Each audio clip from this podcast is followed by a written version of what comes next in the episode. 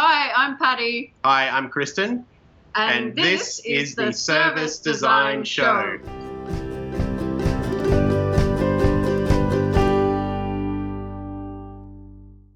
I'm Marc Fonteijne and this is the Service Design Show.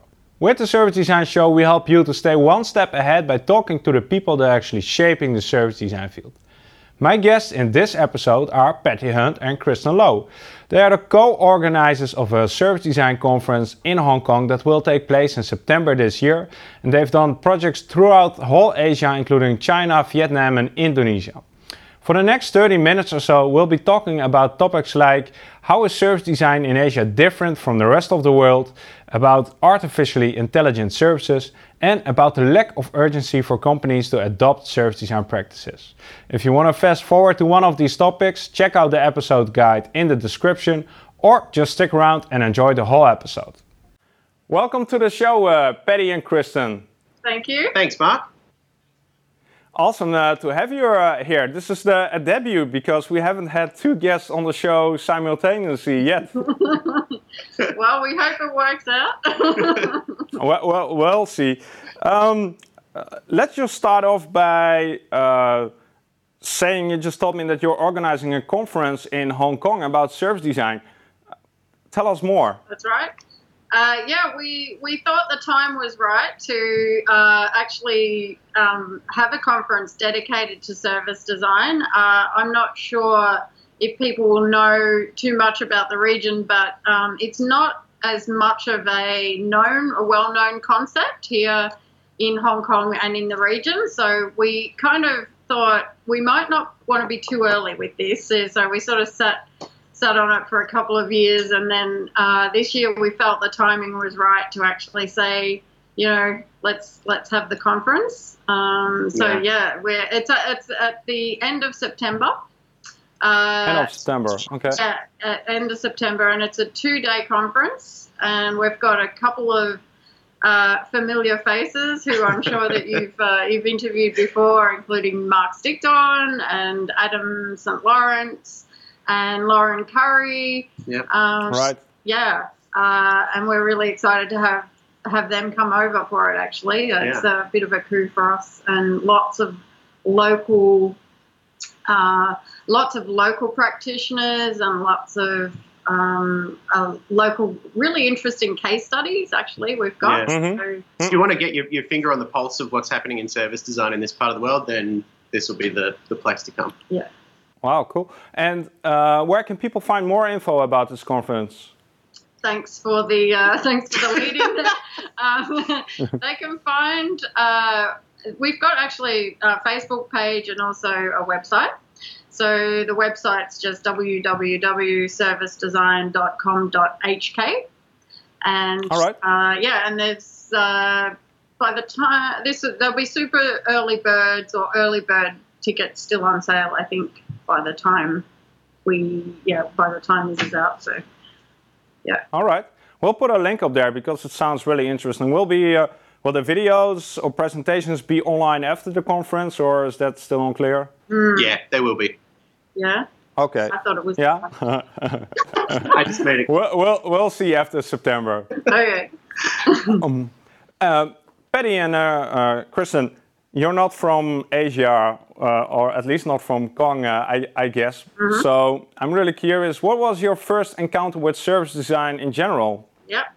Uh, you, you go. Okay, well, yeah. Look, I uh, my my first encounter with service design was actually through the Global Service Jams, courtesy of Adam and, and all of his work there with that as well. I uh, I, I actually uh, even thought that Jam was involved the first time that I showed up to a service jam. I knew so little about service design. So from there, I've kind of, uh, you know, that's what's gotten us to meet each other as well. And that's what's gotten us started in our own businesses and got me into service design as well. So that was a super formative moment, definitely. And for me, it was around uh, probably about 10 years ago um, when I was, uh, when I first sort of started in this area, which was in user experience design there were two people at the company I was working at, uh, um, working for at the time, and they were Suze Ingram and Megan Hayes. And they mentioned to me service design, and I thought, oh, that's interesting. So I kind of just attached myself to them pretty much for the entire time I was at uh, at this company and, and learnt as much as I could about it because I was just quite fascinated at, about its relationship with UX. And now you're still here. and now we're still Explo- here. Yeah, I exploring new new boundaries. Exactly. Yeah, it's been a it's been an interesting journey. All right. Um, You've seen a few episodes already, and I hope a lot of people that are watching also have seen or listened to a few episodes. But let's explain the format briefly for the people who haven't seen it yet. So, what, what we'll do is I have three topics that you uh, uh, pointed me to, uh, printed here on a stack of papers, and you also have a stack of papers, right? Okay, can you hold them up?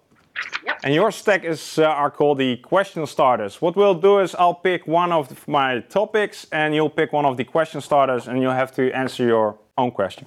Okay, sounds good. Yeah, sounds good. So let's just uh, let's just dive right in, and um, right, let, us just start off with this one uh, right away, and it's called service design in Asia. Mm-hmm. Oh, okay. Can, can you uh, pick a question starter that goes along with that one? we can. Let's do. I'm gonna. Do, I'm gonna ask you this one. I'm gonna go with uh, how much. So, Patty, how much service design is there in Asia? hmm. Okay. So, I don't think there's as much service design in Asia as there is in the rest of the world, as we were chatting about earlier. Um, I think that it is when it starts. I think it's gathering momentum, and I think it's getting a lot of momentum now. And I think it's really about to get a lot of service design in Asia. Um, and I think because of the sheer scale and of like places like China, I think once it starts, you will see it absolutely leapfrog probably a lot of the other um, hubs of where where service design is more well known, um, purely because it's it's a different context and it's a different uh, a, a, different situation here. So um, I think, well, I would say there's not so much right now. I think that there is about to be quite a lot in the next few years. What needs yeah. to happen for the leapfrog? Um, I think that just because um, it it, like I'm, I'm just talking about China in particular. Like there is such a different business dynamic there. Uh, it's fiercely competitive. Uh, it's uh, interestingly innovative in a way that probably we wouldn't necessarily recognize as Western people as innovative, but it's innovative in its own way, and it absolutely that that coupled with that you know highly competitive context and that willingness to try and experiment and get things out really fast i think that will accelerate innovation to a point where it will actually like experiments will be done and forgotten about at a far greater rate than mm. potentially we've seen before yeah mm. So, have you seen have you seen any uh, big differences between the service design practice in the rest of the world compared to Asia? Yeah, I, do you mind if I? Yeah, yeah. yeah, yeah I think um, the, the big thing for me here is that the, the the difference that I see in the opportunities for service design locally versus outside of Asia is that when I look at Europe, the US, and Australia, I think that service design tends to, to, these are largely functional economies. They they work. The power's on. You drink the water out of the tap. It's not going to kill you. Um, so everything you do in service design is usually about delight. It's a layer on top of something that works and about making it even better again. What we have here in Asia is we have economies that are in the in the midst of shifting from being mostly product based to being mostly service based, and they're getting a lot wrong in that process. Mm. So you have this thing pop up that I call service seizure which hmm. is where a service just doesn't work, like at all. You know, you almost have to call a lawyer just to terminate your, you know, your pay TV contract and things like that. You just right. literally yeah. just don't even some of these services. So I think that's the opportunity here is just literally doing functional, really operationally focused service design because these services have to work. Because here the bar is so, so low that, you know, if it takes me three weeks to change my address with a local bank, then that bank isn't going to get disrupted by Bitcoin or anything else. They're just going to get disrupted by a bank that can do that in two weeks mm. or one week. Mm. And that's not a particularly low barrier for someone to jump over. So I think competition will kind of play that out a lot. Mm. And, and, what is um, um, what is holding back service design right now in Asia? Why, why is it still lagging behind? Yeah, I think there's a, I think there's a quite a few factors at play. Um, I think one of uh, the major factors is the education system here is quite different in that uh, it's the focus is very much on fact, you know, sort of factual learning and um, what do you what do you sort of call that? The yeah, it's like retention of, yeah. of data rather than thinking critically about yeah.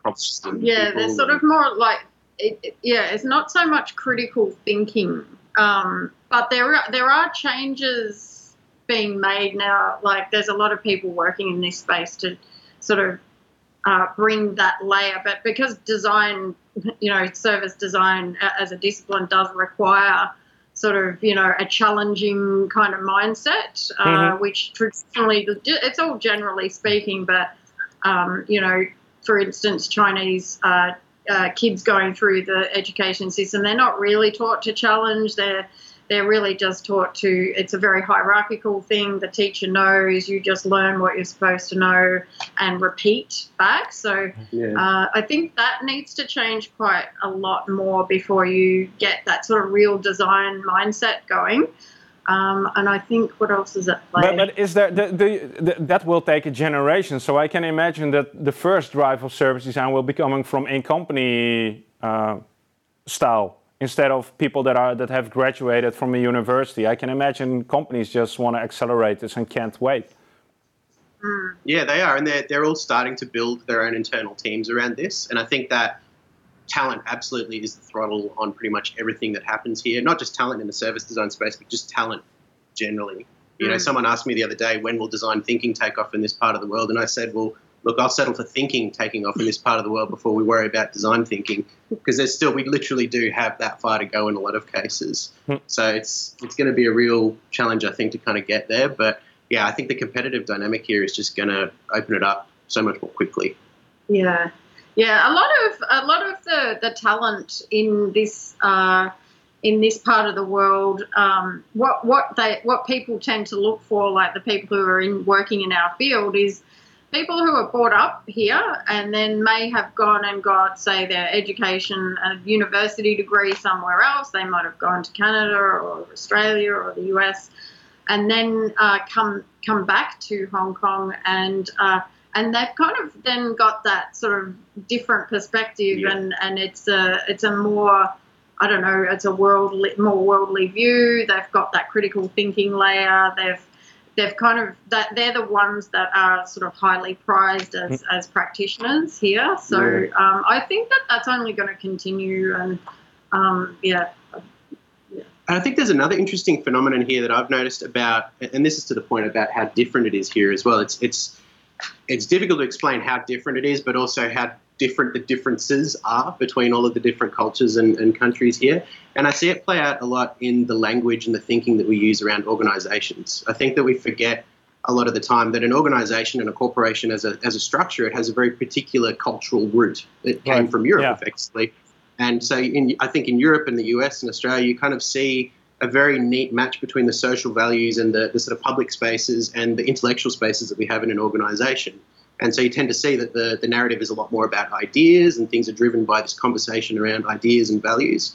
Whereas you come here, I think that you know the organisations typically the the first interactions they've had with a lot of countries in this part of the world have been you know in that sort of colonial period, and they were typically quite violent and quite negative. And so you don't have a very neat overlap between the shared sort of cultural values that people have and the places they go to work at and the way that they're required to work in those places too. Hmm. So I think if anything that that slows it down slightly, but it also makes a bigger case for designing organizations as a whole. And I mean, what I was just thinking is um, we're talking about service design in Asia, but it's the same like talking about service design in Europe. Uh, for me, yes. service design in, in Scandinavia is already different than service design in the Netherlands. So I can imagine that there are huge differences in Asia too, right? Mm, yeah. That's absolutely right. I mean, yeah. for me, I, I look at, we've done a lot of stuff in the Philippines, and I think the Philippines is, you're going to see some of the best designers in the 21st century mm. come out of the Philippines because I feel like they have such an incredibly just natural talent for empathy.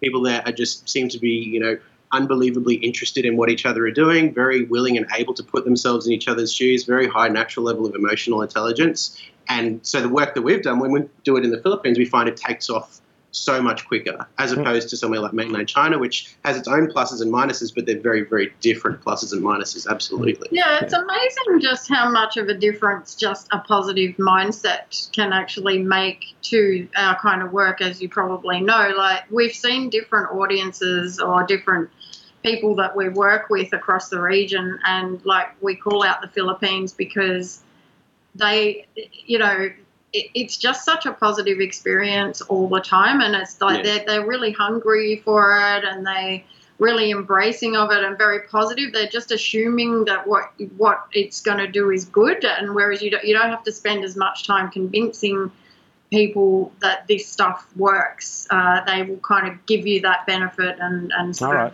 let, yeah. let it let it go more so uh, whereas other other countries you might have to spend a lot of time you know, uh, getting the facts, uh, convincing people, um, you know, just building the, the case to even try this in the first place. So, and that's kind of, that's kind of a little bit. It's a, it's quite difficult. I find that personally quite difficult to do because uh, you know, I, I'd, I'd rather spend my time trying something and doing it rather than convincing or, you know, trying to get to that point where we're actually going to do something. Well, yeah. it, it, will be leading by example, I guess. If some countries uh, can show that this works and what, what the impact is, uh, hopefully others will follow, right? It's um, definitely. Yeah. Um, yeah. we have more to talk about. So uh, I guess if people want to know more about this topic, just go to the conference, right? Absolutely. And I just I just want to say about the conference. Um, we we have actually spent a lot of time getting really good case studies from different places around the region. So we've actually got stuff from you know uh, Taiwan, um, Korea, Singapore, Hong Kong locally, Philippines. So we are looking to give that variety and the like the diverse perspectives is something I think people would find really quite interesting to see how this stuff plays out in these different uh, countries, and I think that that in itself is quite fascinating. Okay, guys, we're moving uh, on to the second topic, and it's one that hasn't been on uh, any of the previous episodes. I'm uh, really curious uh, what you make of this, and it's uh, about uh, artificial intelligence services. What is a question starter that goes along with this one? Okay, well, I'm going to take uh, I'm going to take the asking of the question because this is uh, Kristen's particular interest. So I will ask the question. Uh, I will ask when when will uh, artificially intelligent services uh, become quite well known? When will people know what they mean? Sure. Okay. Yeah. yeah. Well, I, uh, I, I guess the short answer to that would be sooner than everyone thinks. Uh, but I'll preface that by explaining what I mean by the term artificially intelligent services first. Uh, one of the things I noticed that one of the things that, that got me into service design and also starting to stitch a really close relationship between service design and user experience design was I'd noticed that pretty much every touch point that we're working with when we do service design is either being touched by digital or just being outright consumed by it. And I've seen this happen more and more and more. And I think we're at the point now where you're seeing this trend from you know product-based economies shifting to being service-based economies, and then once you're a service-based economy, you start being consumed by software, as Marc Andreessen puts it. And that consumption of all of these different touch points by software, that's kind of creating this structure, I think, which can now be consumed by artificial intelligence a little bit more. And so, what I've seen in my own practice here in this part of the world is that we're getting a lot more. Uh, a lot more examples of this popping up now, where we're seeing different different levels, different sorts of artificial intelligent products start to interface with service experiences, and the effect Could you of it is an example because yeah, absolutely. totally, totally. So uh, you know, in in Manila, I'm no stranger to the call centers there. I get to visit them a lot, and And just, just as a sidebar, if you've ever uh, spoken to someone in a call center and they're from the Philippines, I can tell you what it's like there. They're you know extremely friendly people, very smart at what they do. Um, typically, when they're calling, when you're when they're speaking to you on the phone, they're managing about 12 to 18 different interfaces on this on this tool that they're using while they talk to you, while they sound interested and concerned about what you're talking about to them. So they they're good at their jobs, um, but at the same time you know that's not always an ideal experience when you have to call up a call center and interact with a human being. It, you know sometimes they're not helpful sometimes the systems don't support them.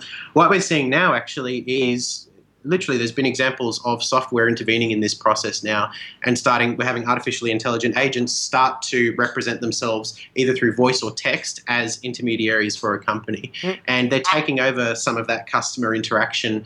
And in doing so they're actually proving to be quite good at it as well. So when you have an AI that sits behind a call center that might normally take 5,000 calls a day or something like that, uh, it knows every single one of those calls. It was on every single one of those calls. It's reflecting and learning about what went right, what right. didn't go right yeah. each of yeah. those calls.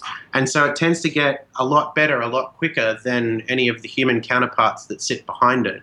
Um, and you know, in the long term, I think that's a that's a really dangerous thing because when you look at well, what is the long term? Because uh, it could be uh, quicker than we think, right? Like you said. Yeah, I think so. I, I, see this. I see this stuff having a major economic impact. Uh, you know, within as little as ten years. Absolutely, we're already seeing it now in the Philippines, and I think the Philippines is kind of a a really good case study in what's going to happen to every single country in the world because this isn't just about smart people, silly people. It's not that. It's it's literally every single task that we do as jobs is being beginning to be consumed by this stuff. And the Philippines just happens to be in the unfortunate place of having most of its economy being driven by tasks that are actually really easily uh, automated. You know, whether it's work right. overseas, outside of the Philippines, doing work that's going to be automated in another country, or BPO workers inside of Manila who are you know doing a lot of work there. That's going to get uh, uh, automated and removed as well. They're going to get really just crucified economically because of this stuff, and that that's the future that's pretty much coming for all of us. And I think we need to design our way out of it sooner rather than later because it's it's coming definitely. Hmm. And, and um, th this topic hasn't come up on the show, and I guess that's for a reason. Do you think? Uh, HR is more open to this, or is there more need for this, or? I, I think this is this is there's a couple of reasons. I think one, so open is a, is a good uh, word that you use there. I, I find that um, the constraints, the complexity, and the appetite and the competition that you find here in this part of the world really drives some very nuanced and advanced usage of technology generally. Um, so you know your average your average consumer, let's call them in China, is is probably one of the most advanced digital you know users in the world. They pretty much interact with all sorts of different technology. The firewall means that everyone has to have quite a high baseline level of knowing how technology works because we're all trying to get in and out of it all of the time. Um, so that does drive a lot of the interest in this sort of stuff. But also things like you know messaging applications and people being able to do more and more with them. So WeChat is a good example of this. WeChat as a tool is the Swiss Army knife of living in China. You know, mm. even as a foreigner, you can get by in China just with WeChat, even if you can't speak a word of Chinese. It will do everything for you. So you're seeing all of these different touch points start to get aggregated into single sort of interactions that people can can interface with. And maybe right now it looks like a messaging app, but it won't be like that necessarily in the mm. future. It can be like all sorts of interactions.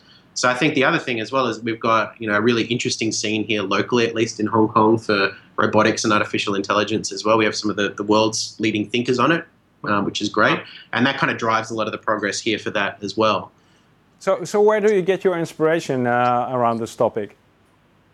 That's a very good question. I think, yeah. Uh, for me, uh, I get I get inspiration around this topic because, like Kristen said, there's some of the best brains in the world uh, right here in Hong Kong, and Hong Kong, in many ways, is like a small town, uh, even though it's a it's a huge city it's it, these people are kind of accessible so you can you can meet them you can talk to them about what they're doing they're they're kind of like I don't I just don't feel like I would have had access to these sorts of people if uh, I was still in Australia for example um, it's just that there is sort of a lot of uh, I know, I guess, access to, to the to the people to talk to directly about it and, and hear from them what they're trying yeah, to achieve. Yeah.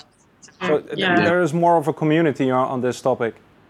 I think there is. I think so. yeah, I think there's definitely a lot of interest in it. There's a lot of uh, people who will go uh, and yeah, and, and meet and talk about it in person. Uh, and I think that's yeah, that's there's a bit of a culture of like workshopping this sort of stuff here as well. Yeah. Mm. All right. Artificial intelligence services. I hope we uh, we hear more of this because it's really interesting. It hasn't popped up a lot in the service design community yet. Yeah, I think you will. Yeah, I'd expect it to. yeah. Uh, we've got uh, one more topic left, and uh, I guess uh, this one uh, will be uh, yours to answer, Patty. But uh, Kristen, you have to come up with a question that goes along with the lack of urgency. Okay, so uh, the one, what I'm going to ask is this one, Patty. How much? How much lack of urgency is there around service design? Well, okay. So that that question, um, that topic was specifically for here in Hong Kong and the region, uh, because there is a, a more of a lack of urgency around uh, this uh, service design and design thinking, what we do. So my, um, I guess, my one of my frustrations has been that. Uh, that lack of urgency. So, for example, large corporates. Uh, we've had several um, engagements where, or potential engagements where, it's just hasn't been urgent or necessary to take action, or they haven't felt the, the need that they need to take action on this stuff. So, when we're talking about artificially intelligent services, that to me should be a sort of I don't know, a case for taking some sort of action, some sort of experimentation, perhaps, some sort of like, you know, let's see what this can do for our business. What is the opportunity here? But I don't, I don't see a lot of that happening, and and I, I think, uh, yeah, for me, that's one of the major frustrations in the region. I, I, I think people are maybe just a bit more risk averse here, or maybe they don't think it's going to happen as fast as it's going to happen. Um, but whatever the reason is, uh, that's why, in fact, uh, we have decided to give the conference that we're holding later Right. in this year uh, the theme of urgency. So, so could this uh, have something to do with the perspective on customers in general uh, compared to the rest of the world? Yeah, I think so. I, I think to the point earlier as well about you know organisations and the and the, the, the heritage of organisations as a concept and, and what that means differently here. That you know when you when you take a structure like that and you put it in a in what is probably normally quite a hierarchical culture, that you find that customers tend to fall pretty low on that pyramid, and so. You know, yeah, it's hard everywhere to sell service design. We all know that it's hard to do it everywhere. Definitely, uh, it feels harder here because even mentioning, even even admitting that the customer exists seems like a heresy in a lot of situations. Um, it's it's like they are they just don't exist on anyone's radar, and so why would we design for them? Why would we even serve them? Why would we sell to them? Why would we do anything for them? Because they don't they don't exist. And, an, and a, re- a good recent example, actually, of that was uh, Hong Kong government recently had a problem with their, their bins. So the current bins are sort of these round cylinder, orange cylinders, and they've got quite a large uh, opening on either side for the rubbish. And uh, and and it was noticed that there was still, despite this fact, there was still rubbish piling up on the outside of these bins. There's a lot of, you know, just crap everywhere on the streets around these bins. So. Uh, the Hong Kong government has decided, uh, just without any research or without any analysis or uh, any um, just insight, I guess, uh, into the problem that they were trying to solve. Uh, they've just redesigned the bins to have a smaller opening, and the rationale for that is to to get people to be more targeted in putting their We'll rubbish. aim in- better when the hole is smaller. All right, okay. And uh, what happened? and of course, there's been a, a, a rather big uh, backlash from uh, from that. Uh, a lot of people in from our community here in Hong Kong are saying, "Well, see, look, this is this is a, a prime example about why we should be pa- paying attention to this stuff, why we should be more human centered, why we should ex- acknowledge that users and customers exist. But not only that, also get to the, the core of the problem. I, I don't think the problem what we're trying to solve there is is people's ability to get Exactly. rubbish Yeah, and bin yeah. I feel like there's another there's another whole layer So, of uh, problem. you need these kind of case studies, not the ones that succeeded, but the ones that failed, right? Yeah, well, we do need. Oh, yeah. yeah, we do need more of. In a way, we need more of that, but. Uh, in another way, the culture here is quite different in that there is a fear of, of, of taking these sorts of experiments, and uh, it's it's not uh, it doesn't we don't really have that culture of experimentation that we we need. Yeah. Uh, so I think we've got a, a ways to go before we uh, before we can kind of like crack the, the, the code on that one. I think. Well, I mean, you, you kind of see that as the to the relationship between government and innovation. There was a good example again uh, recently here with Tesla. So there's a lot of Teslas in Hong Kong. The regulation's typically pretty favourable for them, but one of the departments in the Hong Kong government recently decided that Tesla had to remove the calendar app from the software. Had to, had to remove the calendar app. Otherwise, you can't drive your Tesla here. The reason that they gave was that they determined that there was no immediate reason that you need a calendar app in a car and so then of course it needs to be removed.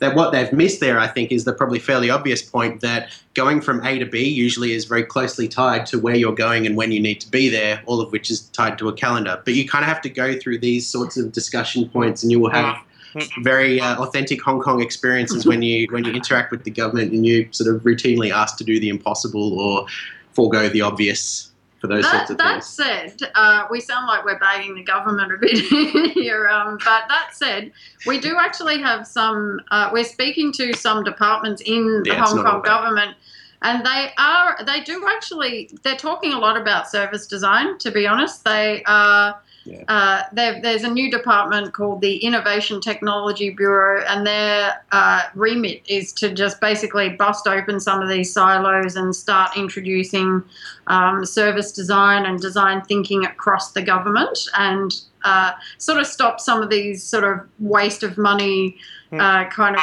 activities that are going on. So Yeah. there, there's progress, but it's it's you know there's a lot of stop start sort of stuff Oh, that goes it's, on. it's, it's, pi- it's still in the early pioneering stage. That's, I'd what I'm so. getting back from you.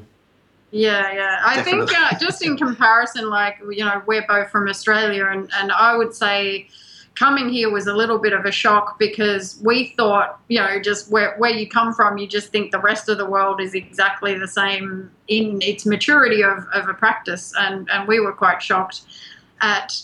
Uh, even uh, user experience design was not so well known, and, and to me that's been around forever. So Right. um, Right. uh, here it's still like oh, user experience design what's that so you kind of and let alone something more abstract like service design uh, you, you sort of have this way of talking about it you start with service design and then you gradually go down to uh, i make websites It's kind of like- yeah, yeah. I, I have a question related, uh, I guess, to what you're saying, and it's uh, uh, the question I'm asking everyone in the show, and that is, if people a- approach you with the question of, um, you know, I want to get into service design. Do you have a tip? Where should I start? Or what, what is your most valuable tip for people that want to get into service design? Um, well, Well, uh, for me, I think it's um, it's especially in, in parts of the world like this where the it's it's really not like a mature sort of uh, baseline for everyone to play to. I think you have to get really comfortable making a market for yourself, and and by that I mean you have to you have to almost use language as a design tool. So don't don't obsess over what is user experience, what is service design, what's the difference, how do I know what the difference is. Don't worry about putting silos and boundaries around things there is endless opportunities to do service design work. Hong Kong is a great example. We don't make anything here. We don't mine anything here. Literally every single dollar that circulates in the economy is coming from services. So anything you're doing, even remotely close to this space, is going to involve some aspect of service design. Whether or not you can get someone to understand that service design is a thing and that it needs to be done is almost beside the point. You can tailor the language that you're using, talk in the language about what they value, and then just do the design anyway. And you can still create a really good opportunity for yourself. Yeah, we had we had a, a social mixer. We had service design drinks uh, a couple of nights ago, actually, Mm. and we've been really growing the community. We had about uh, almost hundred people turn up. I think around about hundred people, Yeah. um, and that compared to when we started that community four years ago is like that was just basically you and me. Like, service design drinks stink. um, So, so Yeah. uh, your tip, Patty, would be to get Yeah, involved in the community. Uh, yeah, yeah. Uh, so I get asked that a lot of question, uh, uh, that question a lot at these social mixes now, and and my tip is to uh, take what you know. So, for example, people know user experience design now, and I say, you know, start there. Start just you know do do a course, do a you know there's lots pl- plenty of courses around. Um, just teach you can teach yourself or do a formal course. User experience design is a great place to start. Go into an internal team, get a mentor, just learn some of these basic human centered design practices, methodologies, processes, mindset.